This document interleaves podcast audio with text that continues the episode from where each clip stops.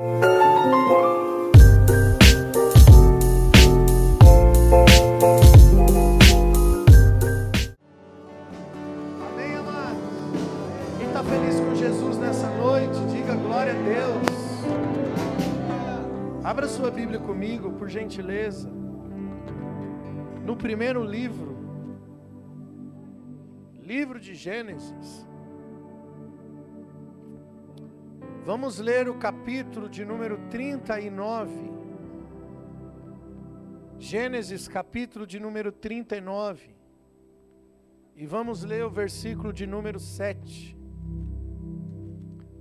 número sete em diante, amém? Glória a Deus. Tem fogo aí? Ô glória!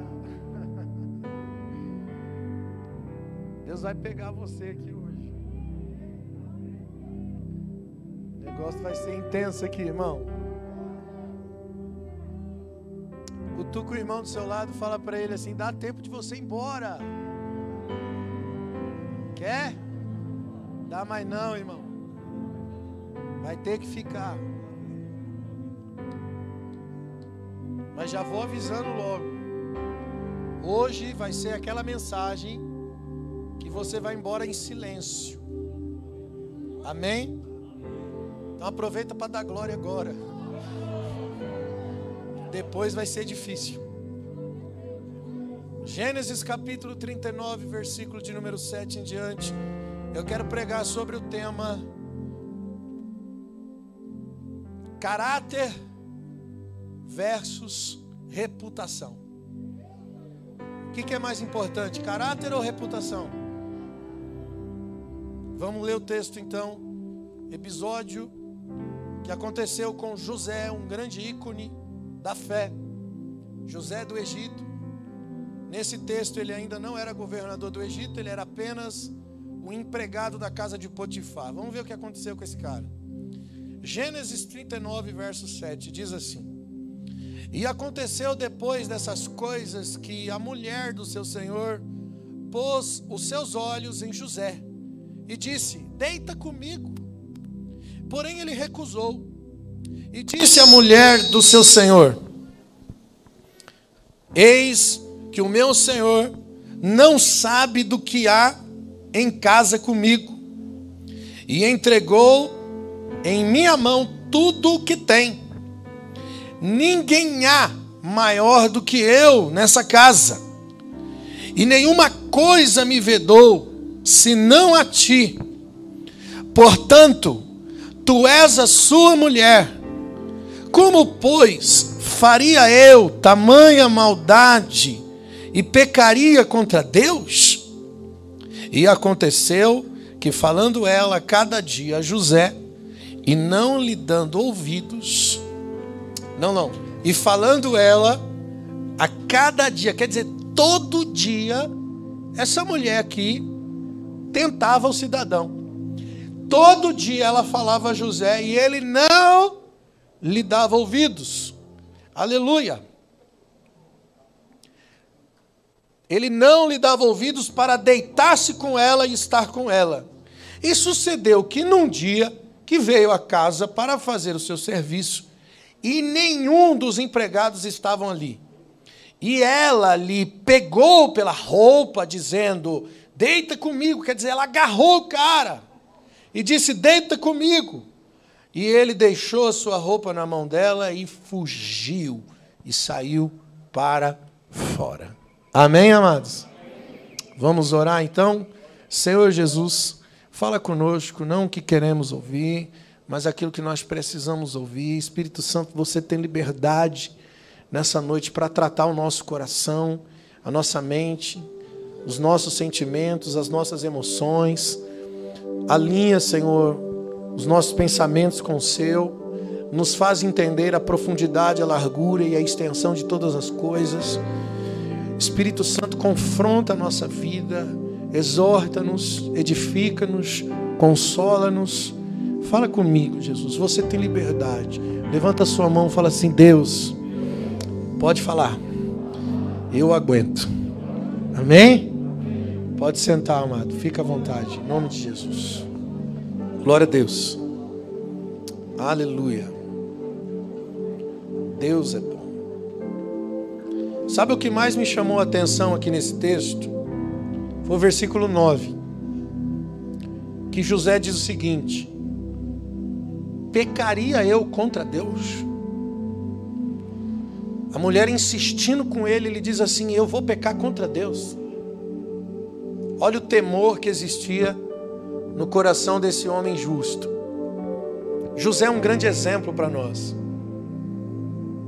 porque ele agiu corretamente quando não tinha ninguém vendo. Porque esse foi um momento em que não tinha empregado nenhum na casa. Essa mulher tentava ele todos os dias e ele fugia dela, mas tinha vários empregados. Mas houve um dia em que ela pensou: bom, ele nunca quis nada comigo, porque tem medo dos empregados falarem alguma coisa. Mas houve um dia que não tinha ninguém na casa. E aí ela agarrou ele e ele saiu correndo. Esse homem foi um homem de fé, um homem de coragem e um homem de fidelidade diante de Deus. Porque a maioria dos seres humanos fariam o contrário, porque não tinha ninguém vendo. E a gente tem uma mania feia de fazer a coisa errada porque não tem ninguém vendo. É ou não é, irmão? Agora, quando tem gente vendo, a gente fala assim: não, né? Aí nós temos um, um tipo de ética das aparências. Vivemos das aparências. Agora, por que que o ser humano é assim, irmão? Por que que a gente é assim? Eu gostaria que você tivesse um choque de realidade hoje. Eu não, eu não acho viável que você, escutando isso que eu estou falando, você pense assim: não, eu não. Eu sou honesto. Eu jamais faria qualquer coisa errada. Isso seria muita hipocrisia. A, pró a própria Bíblia, quando define o ser humano, diz: aquele que disser que não tem pecado, já se faz pecador, porque é mentiroso. A Bíblia diz: seja todo homem mentiroso, só Deus verdadeiro. A Bíblia diz que todos pecaram e todos foram destituídos da glória de, de Deus. Então a gente tem uma tendência natural do pecado, da coisa errada.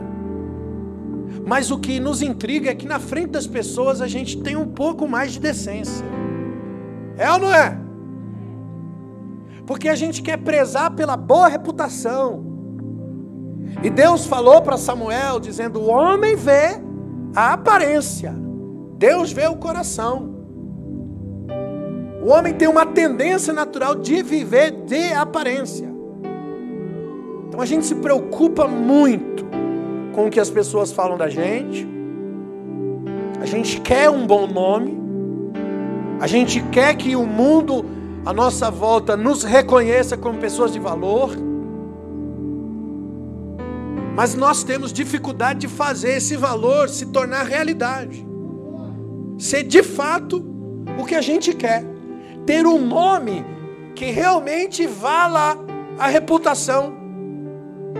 A reputação tem que ser real, ela tem que estar tete a tete com o caráter. Mas por que que o homem é assim? Por que que o ser humano é assim? Eu já preguei aqui para vocês, falei da natureza caída do homem, o homem que foi desligado de Deus por causa do pecado, e por causa desse desligamento nasceu a natureza do pecado, que é a concupiscência da carne, a soberba da vida e a ostentação de bens. E o homem vivencia a sua vida para alimentar essa concupiscência. O homem, ele vivencia a sua vida para alimentar a carne, para alimentar o ego e para viver em busca de riquezas, de prazer e de conforto. A ostentação dos bens. É só você fazer uma autoanálise de si mesmo. Você vai perceber que os nossos sonhos, projetos, tem a ver em saciar a ostentação de bens, recompensa no ego, reconhecimento, se satisfazer na carne. Perceba que quando Jesus foi tentado pelo diabo no deserto, o diabo usou as três ferramentas da concupiscência caída. O diabo disse para Jesus: tu é o filho de Deus, prova, te joga daqui. Soberba da vida. Jesus não caiu nessa, irmão. Jesus não precisou provar nada para o diabo.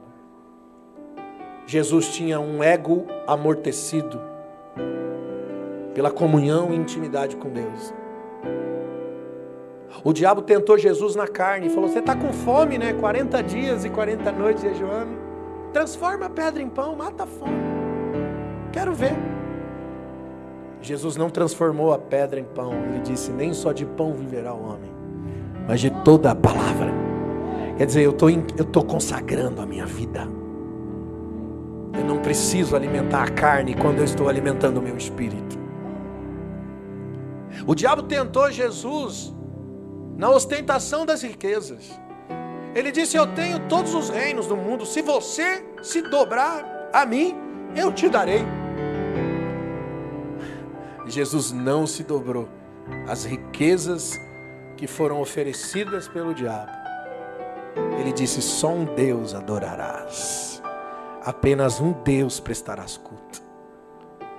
Perceba que o diabo usou exatamente as três concupiscências, porque nós temos essa fraqueza tendenciosa nas três áreas: dinheiro, orgulho e prazer. Somos escravos disso. Então, por natureza, fraquejamos nessas três áreas da nossa vida. E quando ninguém está vendo, principalmente no oculto da sua vida, num lugar solitário, você faz aquilo que você não tem coragem de fazer na frente dos outros. E vai pegar mal se os outros veem. Isso significa que você preza pela sua reputação, mas você não está nem aí para o caráter.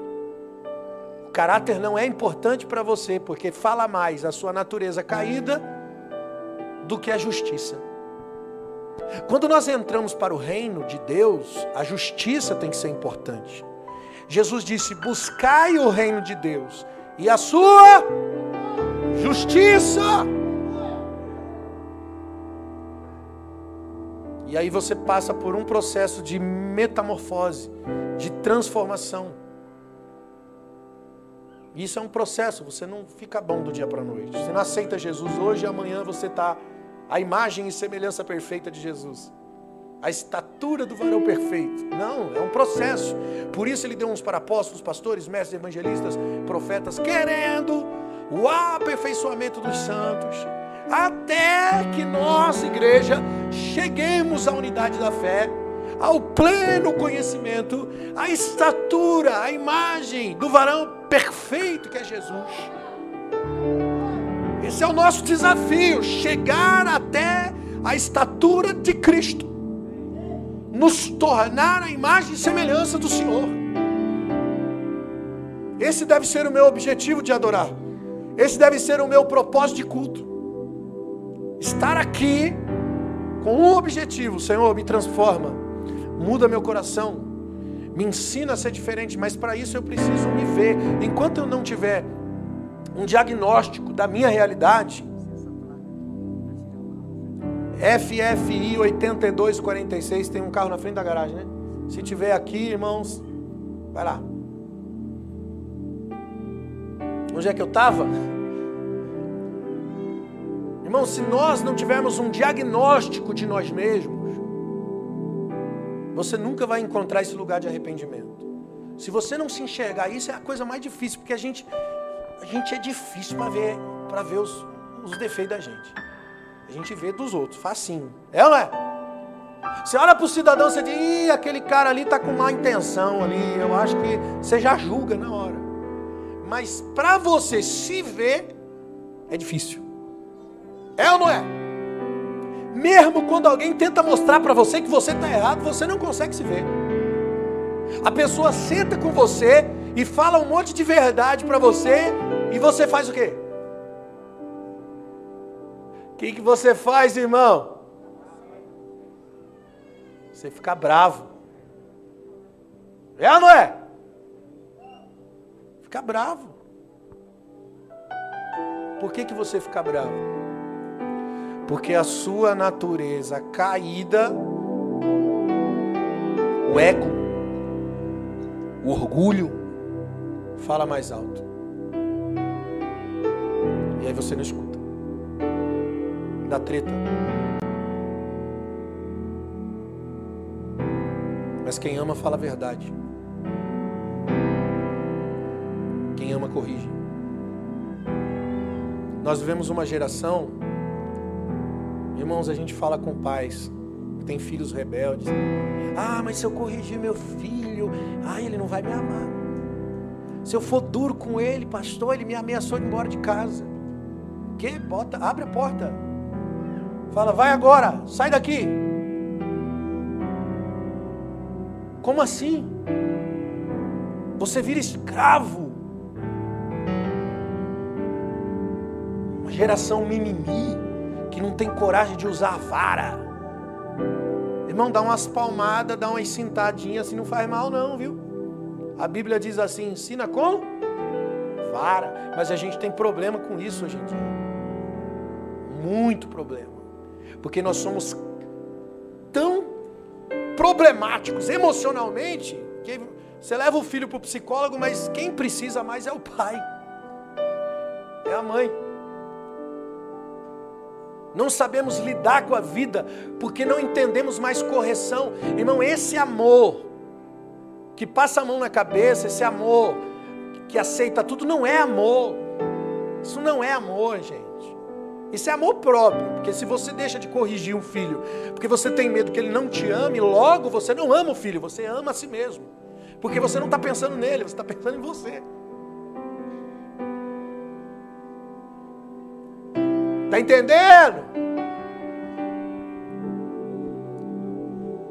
Essa geração de hoje tem dificuldade com a verdade. E cada dia vai ficando pior, irmão. Nós somos a geração das aparências. Hoje o camarada, para aparecer na internet, ele faz qualquer coisa, gente. Outro, esses dias eu vi uma mulher que se colocou na beira de um precipício, de uma cachoeira, assim, para tirar uma foto, para botar na internet. Eu falei, gente, se aquela água aumenta a força, ela vai embora. Quantas pessoas morreram na beira de um, de um, de um penhasco para tirar uma foto e ali não conseguiu ficar pendurado e caiu e morreu. O que que as pessoas não fazem para mostrar? Porque tem uma carência de ser visto. Nos preocupamos com o elogio. As pessoas contam as curtidas. Você entra no seu Facebook, lá no seu Instagram, e você começa a contar quantas curtidas, quantos comentários, o que que estão falando. Somos escravos das aparências. Deus chama você e eu para a realidade. Porque a reputação, a imagem não pode substituir o seu caráter. A pergunta é, quem é você de verdade? Essa é a pergunta. Quem é você na real, mano? Porque um caráter verdadeiro é quando você é você mesmo. Quando está sozinho, é a mesma coisa na frente dos outros. Não tem diferença. O que que é reputação? Reputação é o que os outros veem. O que os outros veem, o que você permite que os outros veem, vai construir a sua reputação. Mas caráter é o que Deus sabe, é o que, o de, é o que Deus vê em você. E Deus está vendo quando ninguém está vendo.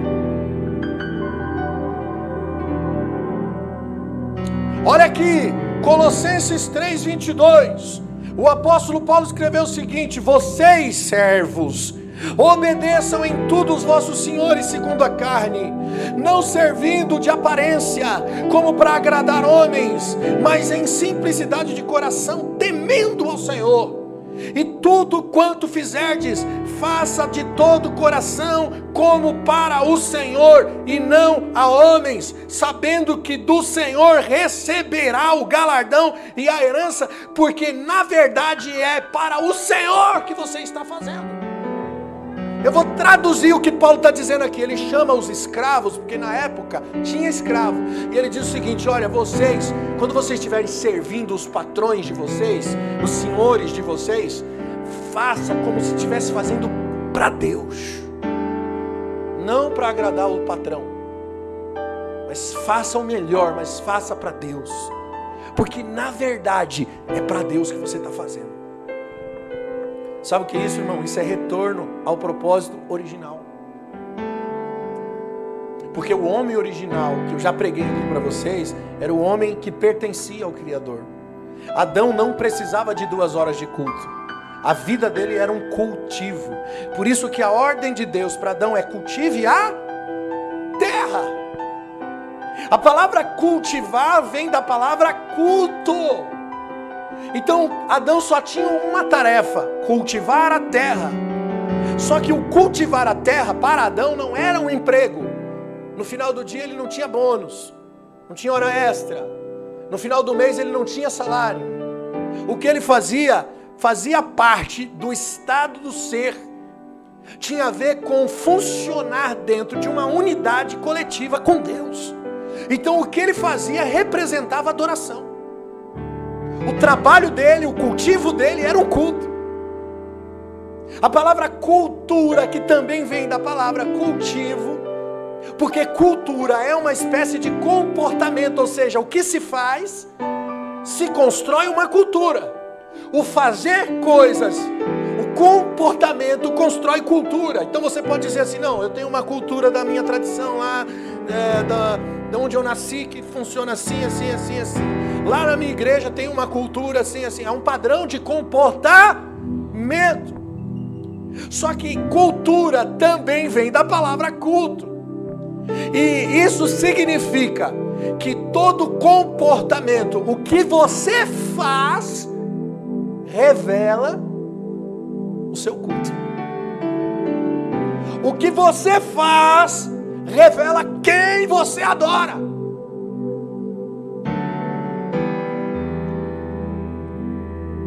Porque se você levanta cedo todos os dias para trabalhar, para ganhar dinheiro, para construir riquezas, para você, para o seu ventre, se os sonhos que você tem têm a ver com você mesmo, e aí você vem no domingo na igreja e fala: eu vou orar para Deus abençoar os meus projetos.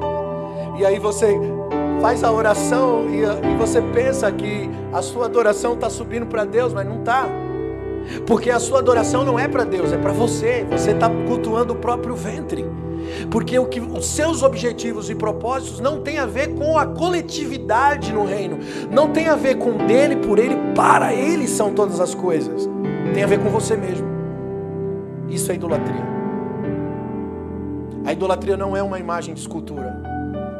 A idolatria é o próprio homem. É o culto a si mesmo. Por isso que a cultura revela o culto. O que você faz, suas prioridades, sua dedicação, revela de fato quem você adora. E agora vai ficar azedo, porque se você conseguir entender e se autodiagnosticar e conseguir fazer uma retrospectiva da sua vida, você vai ver que você não adora a Deus. E se você conseguir enxergar isso, ótimo, porque nós podemos cair em lágrimas aqui hoje e dizer: Deus, me perdoe, eu quero te adorar agora. Entende porque Paulo disse: tudo que você fizer, faça para a glória de Deus, quer comais, quer bebais, quer façais qualquer coisa, faça para a glória de... Sabe o que Paulo está dizendo? Volta à origem, volta ao propósito original, volta à reconciliação, volta ao pertencimento, onde o que você faz não tem a ver com você, tem a ver com o cultivar para Deus. Faça com que todas as coisas que você pratica seja para a glória do Senhor. Ah, pastor, eu tenho que largar o meu trabalho para fazer a obra de Deus. Não, querido, você pode fazer o seu trabalho se tornar para Deus. Você pode vender churrasquinho e falar: agora eu vou vender churrasquinho para a glória de Deus. Eu, quando comecei na obra, eu falei: mano, eu quero, eu quero viver da obra. Quero viver da obra de Deus. Eu não entendia nada, eu achava que eu tinha que largar tudo e ficar pregando só.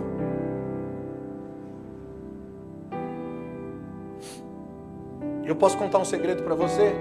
Por causa da, da obra que eu achava que era a obra de Deus, eu sofri muito, irmão. Eu destruí a minha família. Hoje eu entendi, cara, que essas portas, as igrejas que abrimos ou não, elas precisam ser a extensão, mas a obra de Deus não é uma tarefa, é a minha existência. É a minha existência, é o que eu faço desde a hora que eu acordo. Esse é meu culto, essa é a minha igreja original, para que eu possa estar aqui com peso. Você entende isso? Sabe o que é a redenção? Cristo entregou sua vida, e a Bíblia diz que pela redenção, pelo sangue da nova aliança, nós temos a redenção. Sabe o que é redenção? A palavra redenção significa readquirir uma propriedade perdida. O que significa que, através da cruz, quem está readquirindo a propriedade perdida? Quem? Quem?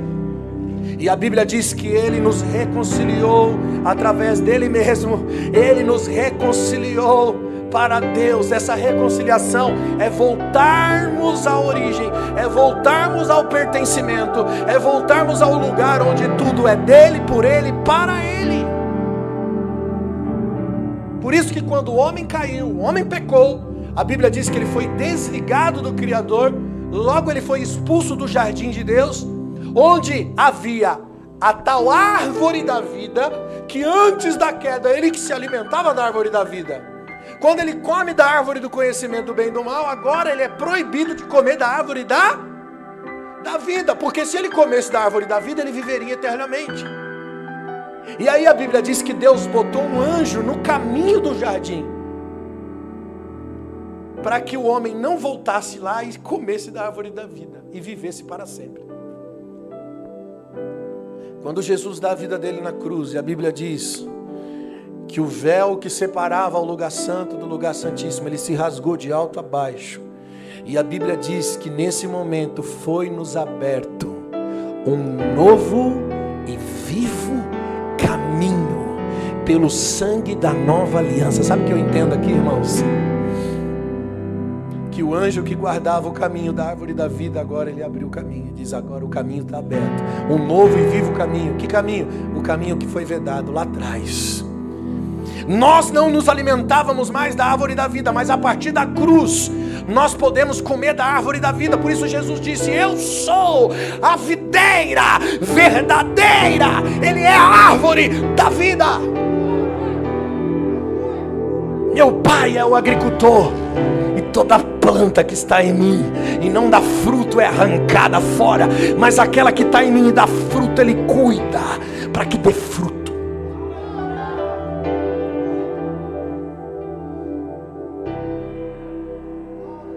O caminho foi aberto.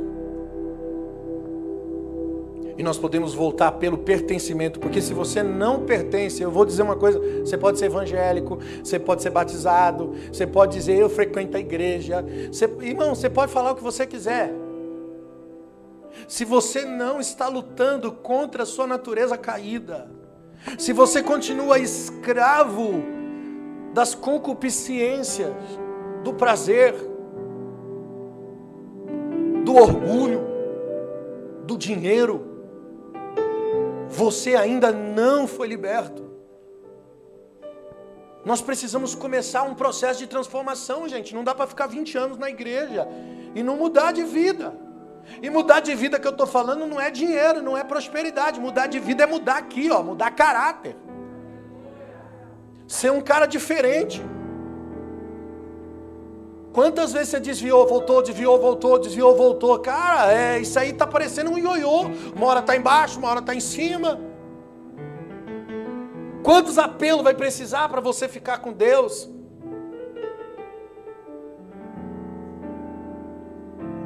Está na hora de nós vencermos a nós mesmos. Nós somos, irmão, nosso maior inimigo somos nós mesmos. Somos vítimas de nós mesmos. O homem tem uma tendência natural de se autodestruir. E a Bíblia diz isso. Os caminhos do homem parecem bons aos seus próprios olhos, mas são caminhos de morte. Tá boa a mensagem, irmão? Só o começo ainda, calma aí. Nós podemos, nós temos que viver para o Senhor, e fazendo para o Senhor. Não para os outros vêm. Porque o que Deus sabe de você é mais importante do que o que os outros veem. O que os outros veem não é importante. Mateus seis um diz assim, ó, ó, presta atenção, Jesus disse, guardai-vos de fazer as vossas esmolas diante dos homens, para serem vistos pelos homens. Aliás, vocês não terão nem galardão junto ao Pai que estás nos céus. Quando, pois, der esmola, não toque trombeta diante dos homens, como fazem os hipócritas nas sinagogas, nas ruas, para serem glorificados pelos homens. Em verdade vos digo que eles já receberam o galardão e a recompensa. Irmãos, as nossas intenções são medidas diante de Deus. Deus não é contra as coisas que fazemos de bom. Sabe, Deus até quer que você faça diante dos homens. Até parece que Jesus entrou numa contradição aqui, porque se nós voltarmos um pouco atrás de Mateus seis, Mateus cinco, no versículo dezesseis, olha o que ele diz aqui. Ele diz assim, resplandeça a vossa luz diante dos homens, para que os homens vejam as boas obras de vocês. Aí parece que Jesus entrou num paradoxo, porque no capítulo seis, o texto que nós acabamos de ler aqui, ele diz assim, guardai-vos de fazer as coisas diante dos homens. Peraí, antes ele disse para que os homens vejam o que vocês estão fazendo. Depois ele diz, ó, cuidado, não dá esmola para ser visto não, porque senão você já recebeu recompensa. O que a sua mão direita faz, a outra não precisa ficar sabendo. Aí Jesus vem e muda o cenário, parece que ele muda de opinião, mas ele não mudou de opinião. Jesus está trazendo uma tradução, ele está dizendo, olha, Deus quer que o mundo veja, mas ele quer que seja de forma natural. Você não precisa promover. Você não precisa promover o que você está fazendo. Você não precisa provar nada para ninguém sobre as coisas que você faz, porque se você faz, diz assim, olha, mas eu faço, mas eu pago o preço, mas eu me dedico, acabou, irmão, morreu tudo que você já fez. Jesus está dizendo que seja natural, para que o mundo veja, Cristo em vós, a esperança da glória. Em outras palavras, se você se tornar a imagem e semelhança de Jesus, a sua luz vai brilhar diante dos homens e as suas boas obras serão assistidas para que o Pai seja glorificado. Mas quando a sua motivação é a recompensa da honra, ele está dizendo, hipócrita, perdeu a recompensa celestial. Entende isso, irmãos? Reputação é algo importante.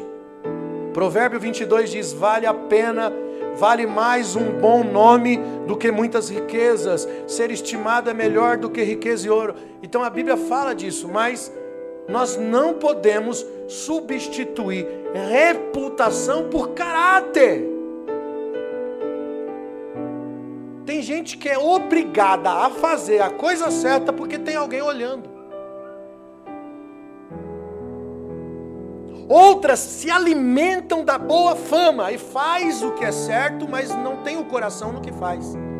Porque só faz pelo elogio, só faz pelo, pela recompensa.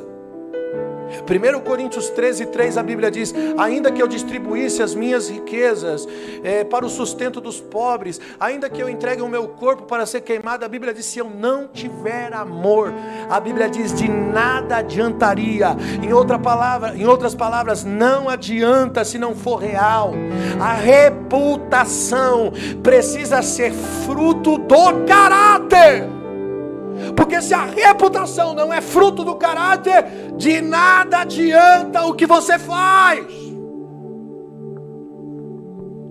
Olha o que Moisés fez, irmãos. Moisés, antes de sair do Egito, ele ainda estava na casa de Faraó. E olha que a Bíblia diz, ele foi dar uma passeadinha pela terra dos seus irmãos. Êxodo dois, onze diz, e aconteceu que naqueles dias, sendo Moisés já homem, saiu aos seus irmãos e atentou para suas cargas, e viu que um egípcio feria um hebreu, homem dos seus irmãos, e olhou de um lado, e olhou para o outro, e vendo que não havia ninguém ali, matou o egípcio, e escondeu o corpo na areia. Por que que ele matou o egípcio? Porque ele olhou de um lado, olhou do outro e falou, a barra está limpa, vou matar. Só que a Bíblia diz que no outro dia, quando ele sai de novo para visitar os seus irmãos, ele dá uma correção nos irmãos que brigavam. Um deles disse assim, e aí, você vai me matar também como matou o egípcio? Moisés falou, eita, ferrou, esse negócio foi descoberto. Chegou aos ouvidos de Faraó, que intentava matar Moisés, e agora Moisés foge do Egito e vai para a terra de Midian. Mas por que que ele matou o cara? Porque não tinha ninguém vendo. A gente não pode viver em função da vigilância das pessoas, irmãos. Não dá para fazer assim. Porque mesmo que ninguém está olhando, eu vou falar uma coisa para você. Deus está olhando. Cutuca aí o irmão do seu lado e fala assim, Deus vê tudo, amado. Olha o que a Bíblia diz. Vai ficar boa a mensagem. Calma, ainda, ainda não está não, mas vai ficar. Olha só, Provérbios cinco, vinte e um, a Bíblia diz, eis que os caminhos dos homens estão perante os olhos do Senhor, Ele contempla todas as suas veredas. Provérbios quinze, três. Os olhos do Senhor estão em todos os lugares, contemplando os maus e os bons. João trinta e quatro, vinte e um. Porque os seus olhos estão sobre os caminhos de cada um. Ele vê cada passo. Olha só o que a Bíblia diz aqui em Apocalipse dois, dezoito. Irmãos, isso aqui é muito sério. O anjo da igreja de Tiatira escreve. Isso diz o Filho de Deus que tem os seus olhos como chama de fogo e os seus pés semelhante a latão reluzente. Eu conheço as suas obras, o teu labor, o teu serviço, a tua fé, a tua paciência, e as tuas últimas obras foram maiores do que a das primeiras, mas eu tenho contra ti que tolera Jezabel, a mulher que se diz profetiza, que ensina a enganar os seus servos, para que eles se prostituam e comam dos sacrifícios da idolatria. Dê-lhe tempo para se arrepender da sua prostituição, e não se arrependeu. Então eis que porei você numa cama, sobre aqueles que adulteram com ele virá grande tribulação, se não se arrependerem das suas obras. Eu ferirei de morte os seus filhos, e todas as igrejas saberão que eu sou aquele que sonda rins e corações, e darei a cada um segundo a sua recompensa.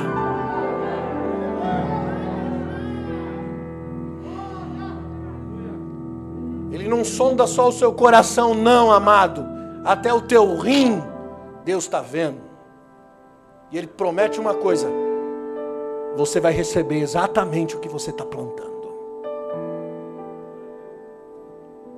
Deus é aquele que recompensa quando você faz a coisa certa e traz juízo quando você faz a coisa errada. Que o homem plantar,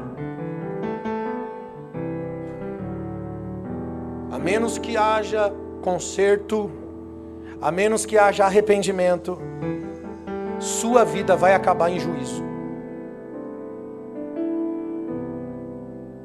Hebreus quatro, treze.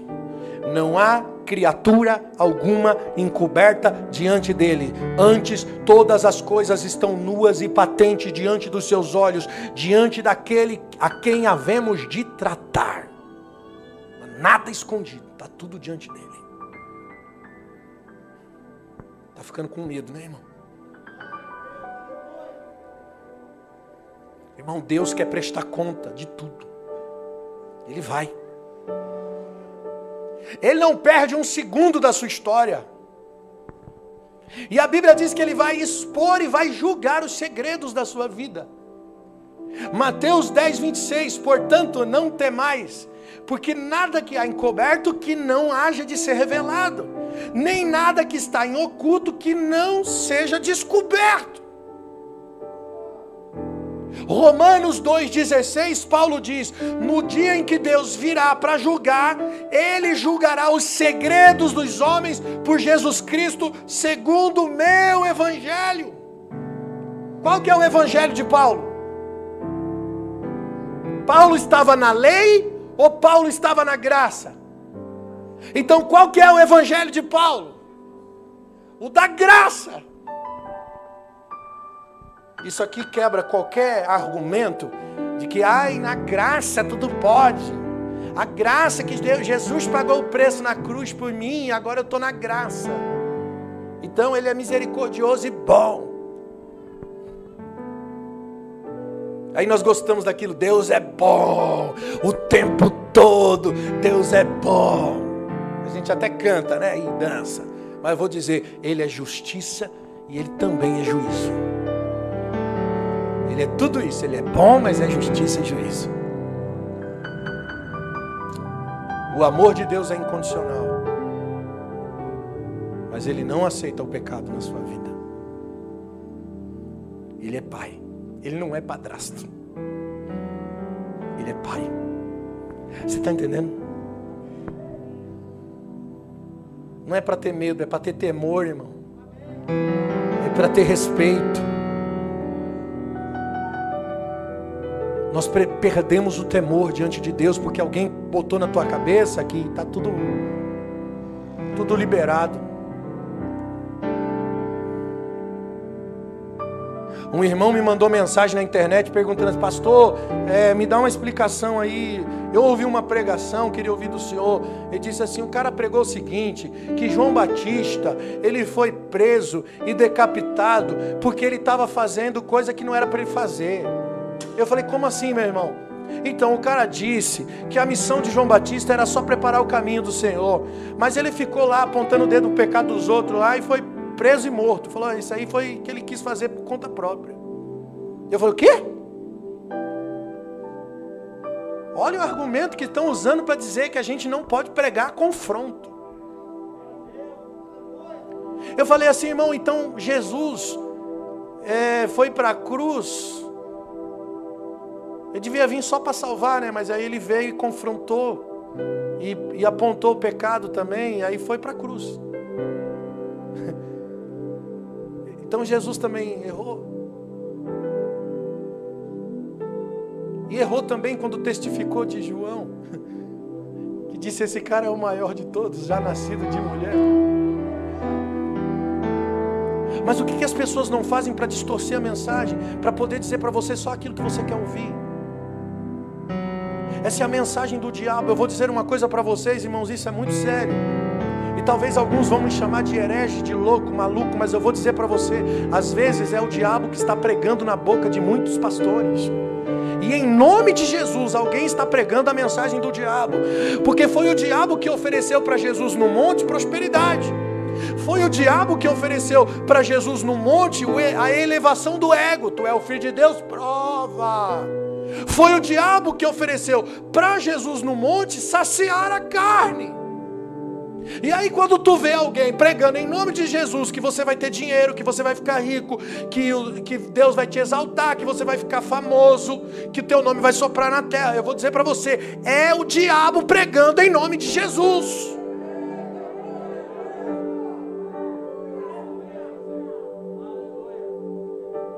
Não é o verdadeiro Jesus, é aquilo que Paulo fala, é outro Jesus, porque é outro evangelho.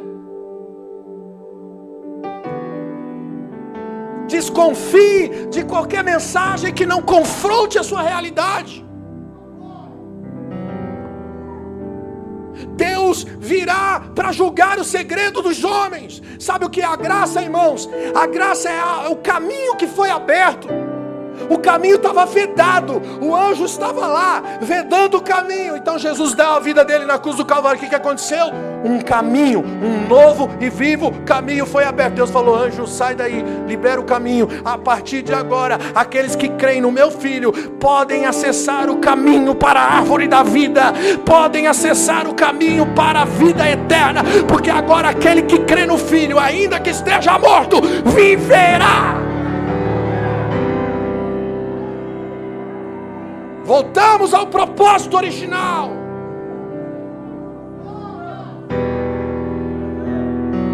A graça é a oportunidade que foi nos dada. Ela não é a desculpa para a gente continuar a pecar. Aleluia! Aleluia! Olha o que é graça, Tito dois onze, porque a graça de Deus é manifesta, trazendo salvação a todos os homens, ensinando, a graça ensina, a graça ensina, a graça me ensina a renunciar à impiedade, à concupiscência mundana, para que vivamos neste presente século sóbrio, justo e piamente. Irmãos, a mesma graça que me tira do pecado e que me traz salvação, é a mesma graça que me capacita a viver uma vida sóbria, uma vida santa e uma vida justa diante da presença de Deus.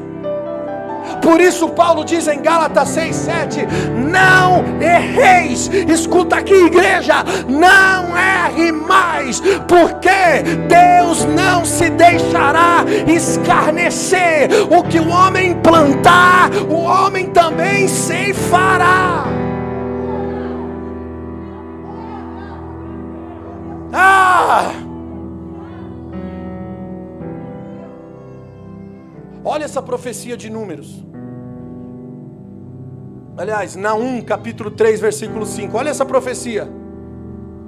Eis que eu estou contra ti, diz o Senhor, e levantarei a sua saia sobre a sua face, e mostrarei a sua nudez aos reinos, a sua vergonha. E lançarei sobre ti coisas abomináveis, envergonhar-te-ei e te colocarei como um espetáculo. Irmão, você acha que Deus está de brincadeira? Deus está dizendo o seguinte aqui, através da profecia de Naum: eu vou expor o seu pecado para todas as nações. Você acha, o que será o grande tribunal de Deus?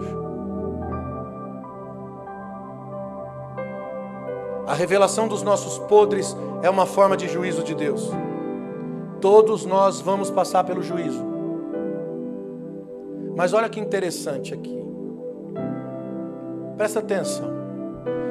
Paulo escreveu uma coisa bem intrigante. primeiro Timóteo capítulo cinco, versículo vinte e quatro, ele disse assim: há pecados de alguns que são manifesto e imediatamente procedendo o juízo. Há outros que o juízo só se manifesta depois. Sabe o que Paulo está dizendo? Tem gente que peca e Deus pega ele na hora, assim, fala: vem cá que agora eu vou punir você.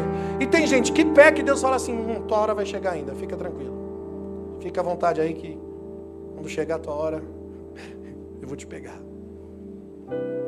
Parece que Deus faz vista grossa para um, deixa o negócio rolar, e para outro Deus não aceita. O cara pecou, ele: vem cá que eu vou te pegar agora. Juízo nele. Sabe o que eu entendo? Que eu entendo. Por experiência própria.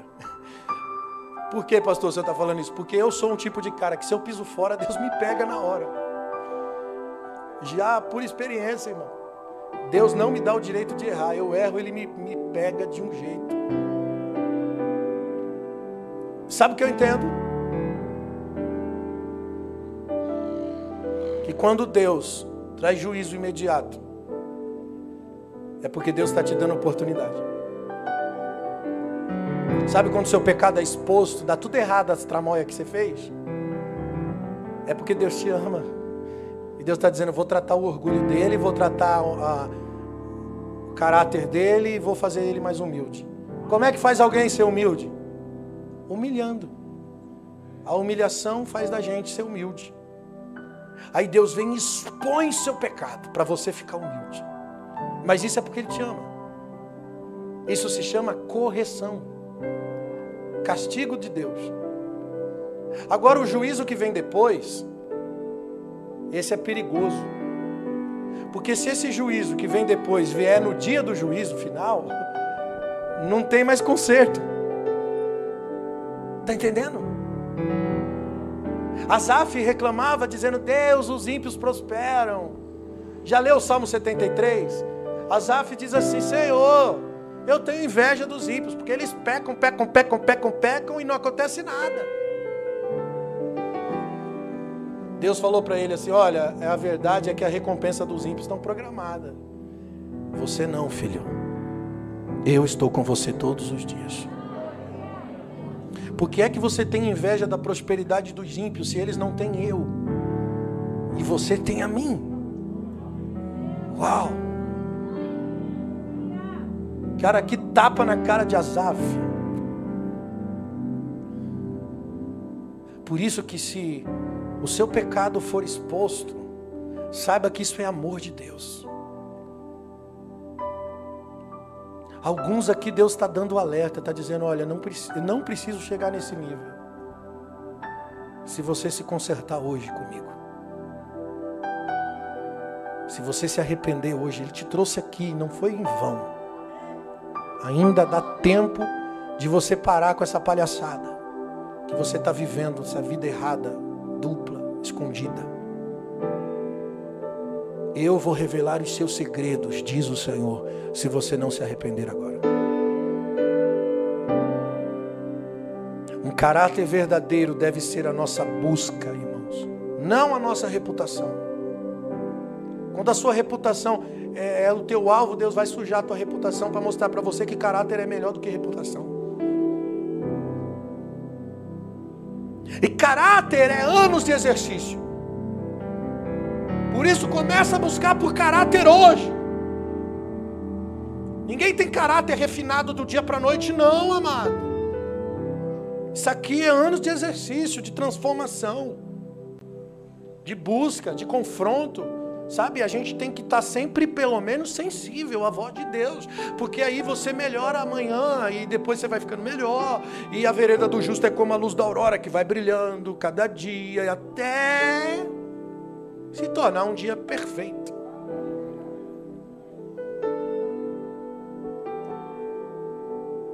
Aceite as correções de Deus. Não fuja de Deus. Não, não esconda os seus podres. Pastor, tem pecado que já passou, que já virou a página, e, e já era.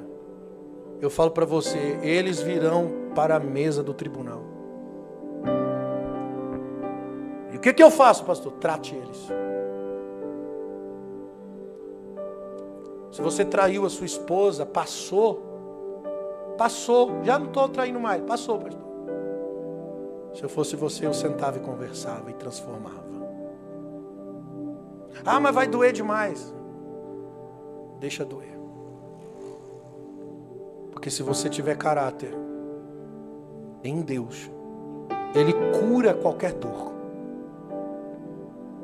Mas se posicione. Não viva de mentiras, de engano.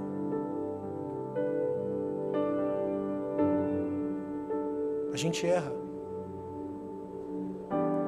A gente tem uma natureza ruim. Todos estamos no mesmo barco, lutando contra nós mesmos. Se você não se esforça para vencer seu ego, se você não confessa seu pecado, irmãos, se você não busca isso, você não muda. Se não há transparência no seu modo de vida, você não muda, não adianta, você vai continuar. Daqui a pouco um outro pecado vem e você nem percebeu, você já se acostumou com o pecado. Porque você acha que não vai ser descoberto de novo, mas Deus está fazendo a soma. E tudo isso estará no dia do juízo. Se não acontecer aqui, irmão, tadinho de você. Porque se acontecer aqui o juízo de Deus, é sinal de que Deus te ama e está te tratando. Aquilo que você não tem coragem de confessar, Ele expõe. Ele envergonha para curar você, porque Ele te ama.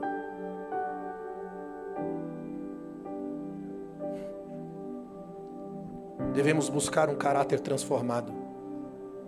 Como que eu faço, pastor? Primeiro, destrua a hipocrisia. Todos os dias da sua vida. Como que eu faço isso? Isso implica se ver. Você vai ter que olhar para dentro de você e, e, e, e ver suas motivações. Você vai ter que tentar se enxergar. Porque normalmente a gente vê os outros, a gente não vê a gente. A gente vê a motivação dos outros errada. A nossa não. Quando é sobre a gente, a gente sempre tem uma justificativa. Não, imagina, não é por nada disso não. É sim. Está errado. Se você tiver esse costume de todos os dias olhar para dentro e dizer, cara, será que está certo o que eu estou fazendo? O motivo pelo qual eu estou fazendo e quero fazer está certo? É para a glória de Deus? Quer comais, quer bebais, fazer qualquer coisa, é para a glória de Deus que eu estou fazendo? Parar e rever. Dois, se você conseguir enxergar o mal por trás dos seus interesses, para consertar isso, você vai conseguir alcançar um caráter transformado. Como assim, pastor? Por exemplo, às vezes você quer fazer alguma coisa legal, mas qual que é a motivação? Pô, eu vou ser reconhecido, vou ficar famoso. Motivação errada. Não é real. Você pode estar fazendo a coisa certa, mas com motivação errada, entende? Ah, eu quero ser um pregador do Evangelho. Para quê? Qual que é o teu espelho? É para a glória de Deus? Esses dias um jovem me mandou uma mensagem perguntando, pastor, eu vi que o senhor pregou que é contra quem cobra, mas como que a gente vai viver? Eu falei, dá fé. Não, mas a gente tem despesa. Então despede a despesa. Não, mas eu tenho sonhos. Eu também quero dar uma faculdade para os meus filhos. Então escolhe outra coisa. Estuda medicina.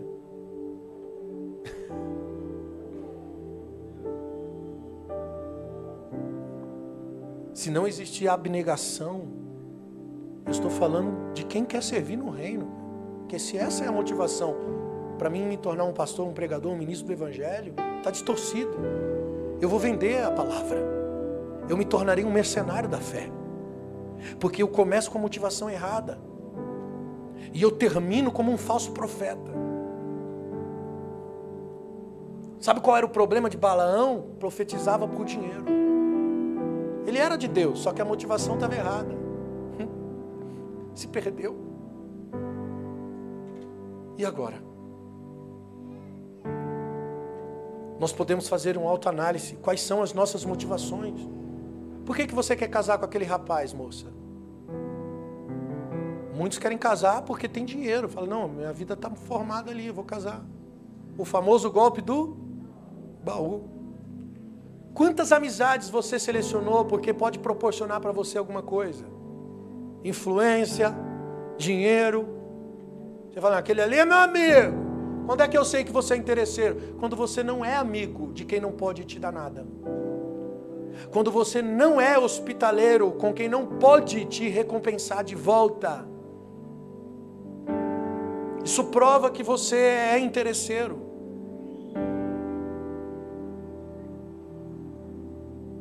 Há um ditado que foi criado no inferno. Se você não pode contra ele, junte-se a... Não tem gente que se junta com o outro porque fala assim, não, o cara é muito forte. Isso é hipocrisia. Isso não é real. Jesus perdoa a gente, irmão. Mas a Bíblia diz que a gente tem que ter uma confissão firme. Hebreus quatro, quatorze diz, nós temos um sumo sacerdote... Jesus, Filho de Deus, que Ele penetrou nos céus, e a Bíblia diz, retenhamos firmemente a nossa confissão, Porque nós temos um sumo sacerdote que não, que sempre se compadecerá das nossas fraquezas, porque como nós em tudo foi tentado. Sabe o que Paulo está dizendo, irmão? Jesus sabe exatamente o que é ser homem. Ele foi homem, ele foi tentado, ele sofreu as tentações na carne, ele sabe exatamente o que eu e você passamos nessa natureza caída e desligada de Deus, porque até Jesus precisou do Espírito Santo, até ele recebeu o batismo de arrependimento, porque ele se fez homem, cem por cento homem, sujeito às mesmas paixões que eu e você, mas a Bíblia diz que sem pecado ele venceu, e agora o apóstolo de Hebreus está dizendo que nós temos que entrar no Santo dos Santos com confiança, retendo a confissão. O que é reter a confissão? É fazer valer a pena, é confessar e dizer: eu vou permanecer na presença. Reter a confissão é dizer: Deus, eu confesso os meus pecados e aceito a purificação pelo sangue, mas eu permaneço aqui, eu não vou me desviar.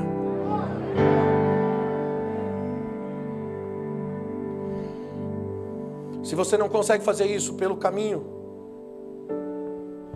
e às vezes Deus tem um planinho na sua vida, irmão, Ele vai expor você, Ele vai expor você para não perder você. E dói mais a violência no ego do que contra a carne. Dói mais a exposição do que uma surra. É ou não é? Fala aí, irmão. Dói ou não dói? Mas é a forma de Deus te levar à humilhação. Na carne você sofre as consequências, irmãos. Mas Deus também quer matar o ego, então Ele vai expor para matar o ego. primeiro João um, nove diz: se confessarmos os nossos pecados, Ele é fiel e justo para perdoar os pecados e nos purificar de toda injustiça. Se dissermos que não pecamos, nos fazemos mentirosos e a palavra de Deus não está em nós. Mas eu posso dizer uma coisa para você, às vezes confessar para Deus não é o suficiente. Às vezes nós precisamos confessar para pessoas. Confessar uns aos outros. E isso implica jogar a reputação fora. Irmão, essa é a forma de curar o mal que está impregnado, chamado ego. Tiago cinco, dezesseis. Confessai as vossas culpas uns para os outros, para que sereis curados. Você confessa a Deus, é perdoado, mas quando você confessa, quando você se expõe, você não é só perdoado, você é curado. Porque quando você se expõe, quem morre é o ego. E se o ego morrer, você é curado. Cutuca o irmão, diga para ele: se o ego morrer, você é curado. Irmão, tudo que precisa morrer é o nosso ego. Por isso que é importante que ninguém caminhe sozinho na vida. A gente precisa de outras pessoas que a gente possa contar. Abrir o coração. Se eu estou na luz, irmãos, minha vida terá credibilidade. Mas se eu estou no escuro, tudo é desconfiança, tudo é insegurança. A minha pergunta para você é: e aí? Caráter ou reputação? O que, que é mais importante? Mas o que, que você tem prezado mais? Reputação? Olhe para dentro. Não se aceite, cara. Não tenha vergonha, não. Mata o ego. Tenha coragem de se expor. Hoje é uma noite de ceia. A gente vai comer do pão e beber do cálice. Sabe o que é comer do pão e beber do cálice indignamente? É comer do pão e beber do cálice egocêntrico. Pensa que é, mas não é. Sem arrependimento. sem humilhação, sem temor diante de Deus. Hoje a gente peca e a gente pensa assim, ah, Deus vai perdoar. É assim mesmo, né? A gente é falho, a gente não tem temor. Voltemos à oração, amados. Voltemos ao zelo com Deus. Você recebe essa palavra aqui?